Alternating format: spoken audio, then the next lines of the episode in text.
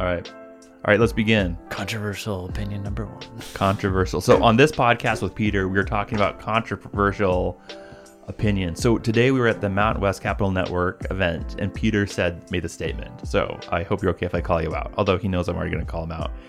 And he said, Utah has a strength and a weakness for tech/SaaS companies.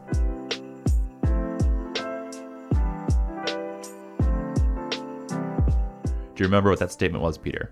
Yes. Can you state it now?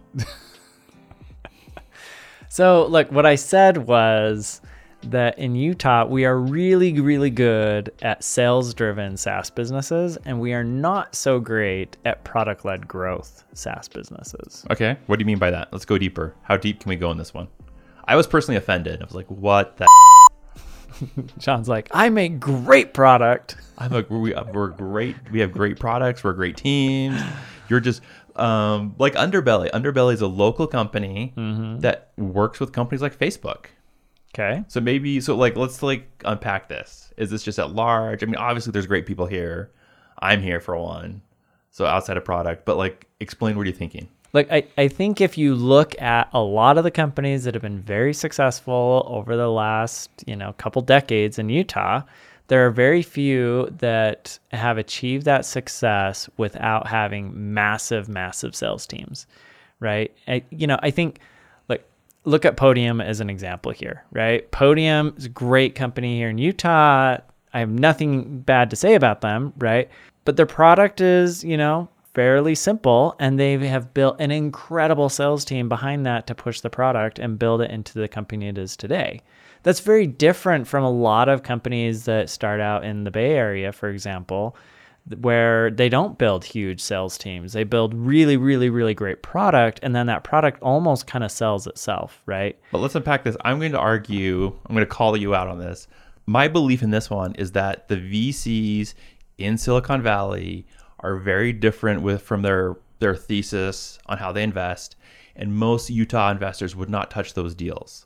So a Pinterest, for example, is an extreme outlier. Yep. And would not have been funded in Utah. Garrett G, Scan.me, did not get funded in Utah, got funded by Ariel Polar in Palo Alto. But did he really try to get funded in Utah? He did. So a little known secret is when I was with the Utah Angels, I introduced him literally to every angel investor in the state that I knew. Yeah. Now, granted, it was with the caveat of practice on these guys and then go to the Bay Area. Yeah. He talked with them. He pitched them. He got great experience. Then through his own merit, met Ariel Poehler, closed the deal. It's like $10 million. Look, I don't disagree with you. But you're saying there's not good product people. I'm going to come back I never said there are not good product people. Right. I said in Utah, we are not very good at creating and building and scaling product-led growth businesses. And I'm going to say that we are really good at building and growing sales-driven SaaS businesses. Okay, but is this a venture component? I think it's a holistic component. Okay, what's the holistic? I think we don't have VCs that are willing to take bets, right, without significant traction. Okay. I think we have, and because of that, companies that would be product-led growth-driven never get started, which means that we're never developing the talent to build those types of companies. Okay. And instead, we're sending money and other signals and incentives to companies that hire lots of salespeople, push a lot of product, drive revenue, right? Mm-hmm. And so what do you have? You've got some of the best enterprise salespeople probably in the world, right, that work and live here in Utah.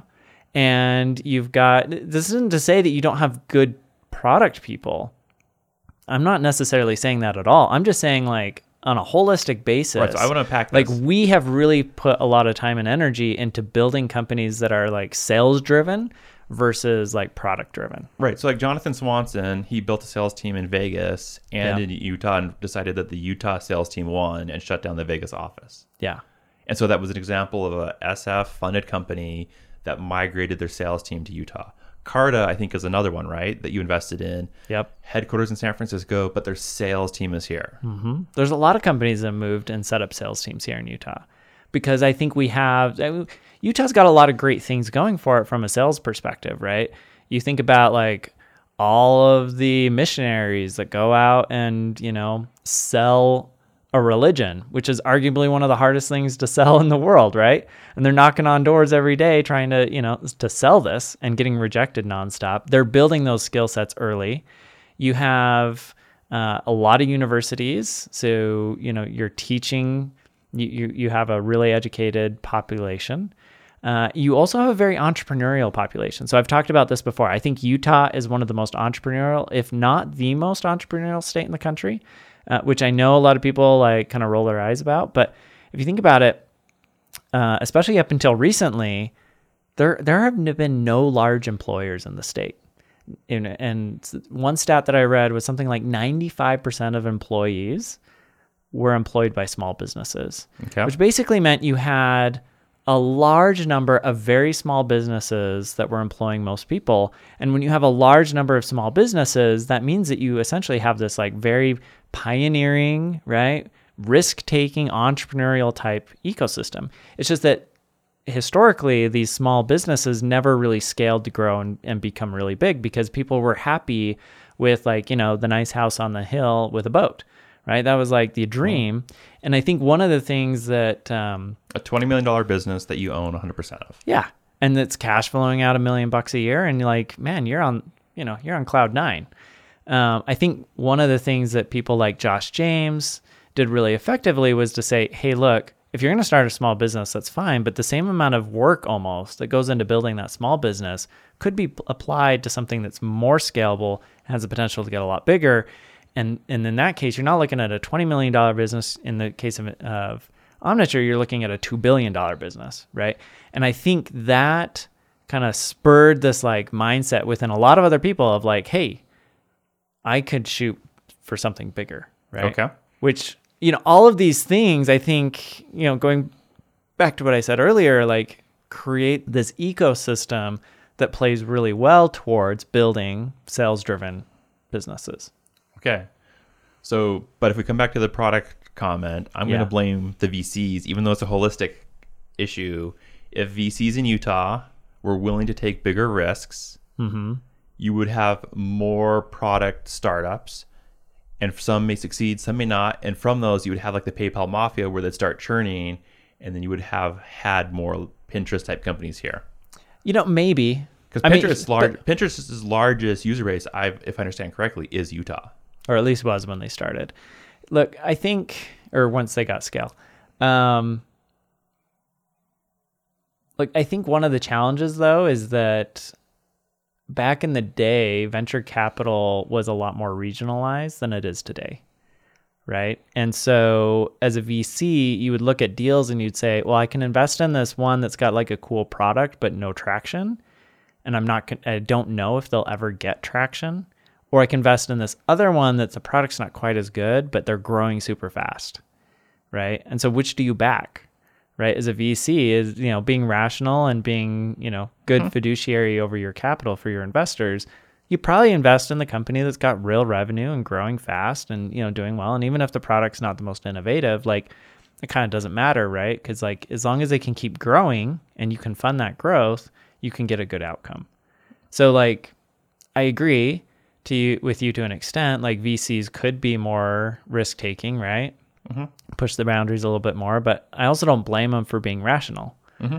And look, the other thing is, you know, one of the beauties of product-led growth is that if done right, it can be super capital efficient, right? So part of the argument is, you know, if we've got such great product people, right? How come they haven't just built a product-led growth business? Especially today, where who cares? Let's no longer blame the VCs. You don't need money from locals. Hmm? Like, capital today is more fungible than ever, and you can get it from anywhere in the globe, right? We've got some of the biggest venture funds and hedge funds and private equity funds in the world that have come and invested in Utah. Okay. So, like, blaming it on the local VCs, I don't think. Like, I think that played maybe 10 years ago. I don't think it plays today. But it takes 10 to 20 years to build an ecosystem. Yeah. So we could be on the cusp. And right now, sure, there are far more VCs not in Utah who are now willing to invest in Utah. Yeah. So maybe it'll change. So like, let's not blame the VCs. And even, you know, technically it might just be, it might be their LPs who are really driving a lot of it. But hey, but where do we stand at now? What? So I feel like you're a little offended. I'm not offended, but I think you are a little offended. You're like, but offended. I'm a good product person, right? So, but I may not be an Uber product person. I guess one way to look at it is to be offended if you're in product or product minded, that, you know, what about what I said. I think the other way to look at it is to say, you know, we run circles around startups in Silicon Valley when it comes to sales. Okay. Right. That's why so many of them open up offices here in Utah. Okay. Right. So I wouldn't view it as like, hey, like can I tell you a secret? We suck at product. It's more like we're really good at sales. I'm going to tell you a secret. Okay. So one of my other friends who created an office in Vegas. Yeah. So this is going to be touting the Utah horn. He said that he had the amount of psychologists he had to have on staff or therapists for his employees was just too much. He says people who come to Vegas bring Vegas-like problems with them. And it affected the workplace tremendously. It's interesting. I mean, Utah is not without its challenges, right? Like we have very high rates of addiction, suicide, you know. But on the flip side, we also have an incredibly strong support base for a lot of people, right? Really strong communities. It's very safe. So is Utah at the point where the next Instagram, the next Be Real potentially could come from Utah? Or would they, if it did, would they have to relocate to San Francisco like Garrett did? Honestly, I kind of don't think so, because I feel like every time that VCs have tried to back something that's more product-led growth here in Utah, it hasn't done well for whatever reason, right?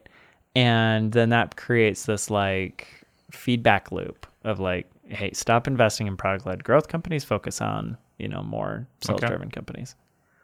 I wonder what Carlson from Lucidchart would say about this. Yeah. I think, look, Lucid is a great example of a product-led company, right? In Utah. Mm-hmm. Carlson, Ben Diltz.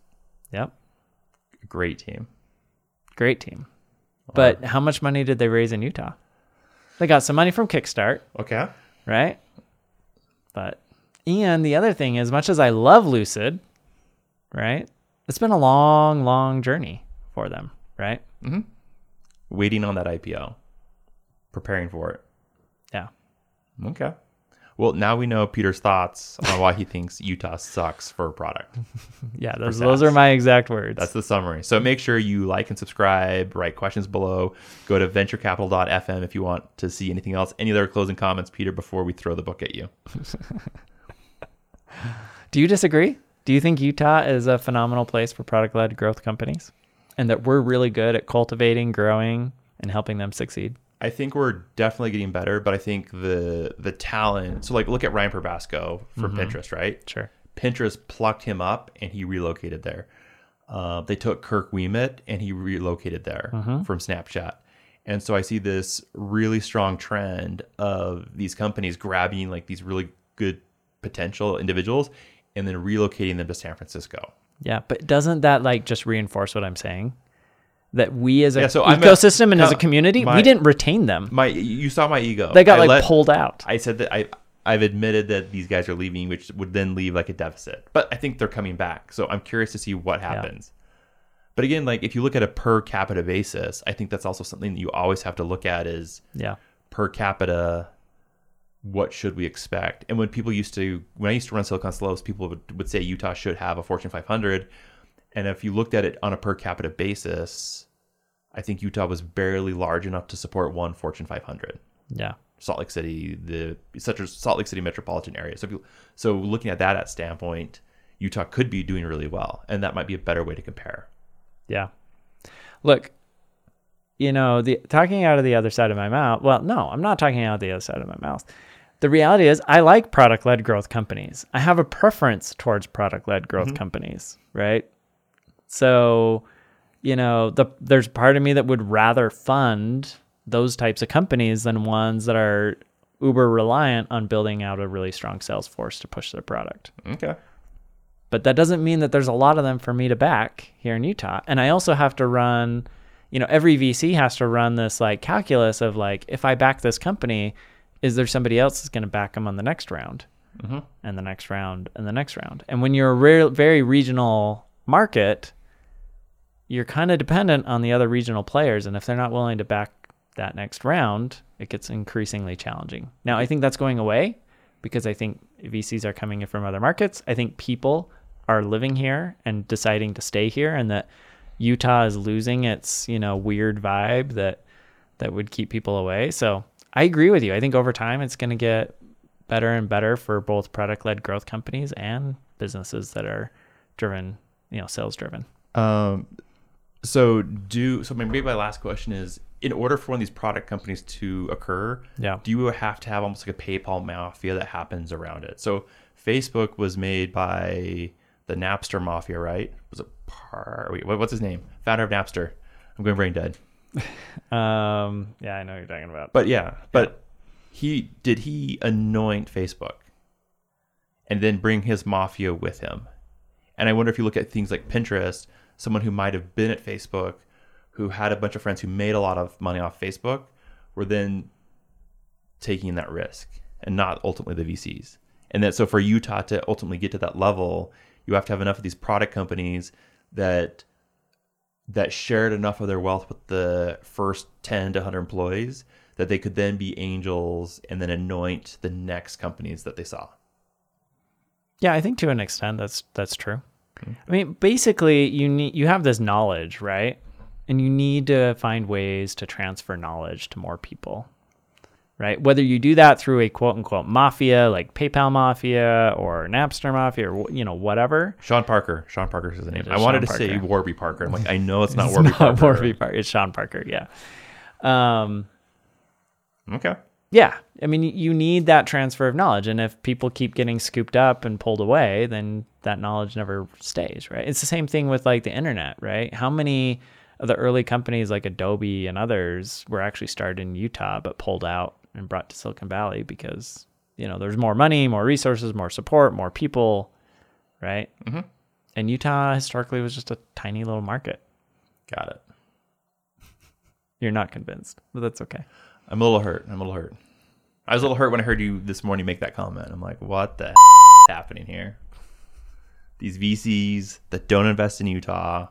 And then they badmouth us all as being bad product people, but they wouldn't back us even. Yeah, you struck a nerve, a founder nerve right there. Well, I'm glad we had this conversation so I could dig in a little further on that nerve. It's now impacted. The nerve is impacted. Good. That's the goal. All right. We'll go to venturecapital.fm. Join us soon for our next podcast. We're trying to publish like twice a week is the goal. That's the goal. What do you think? Drop us some notes in the comments. All right. Well, thanks. And we'll see you later. venturecapital.fm.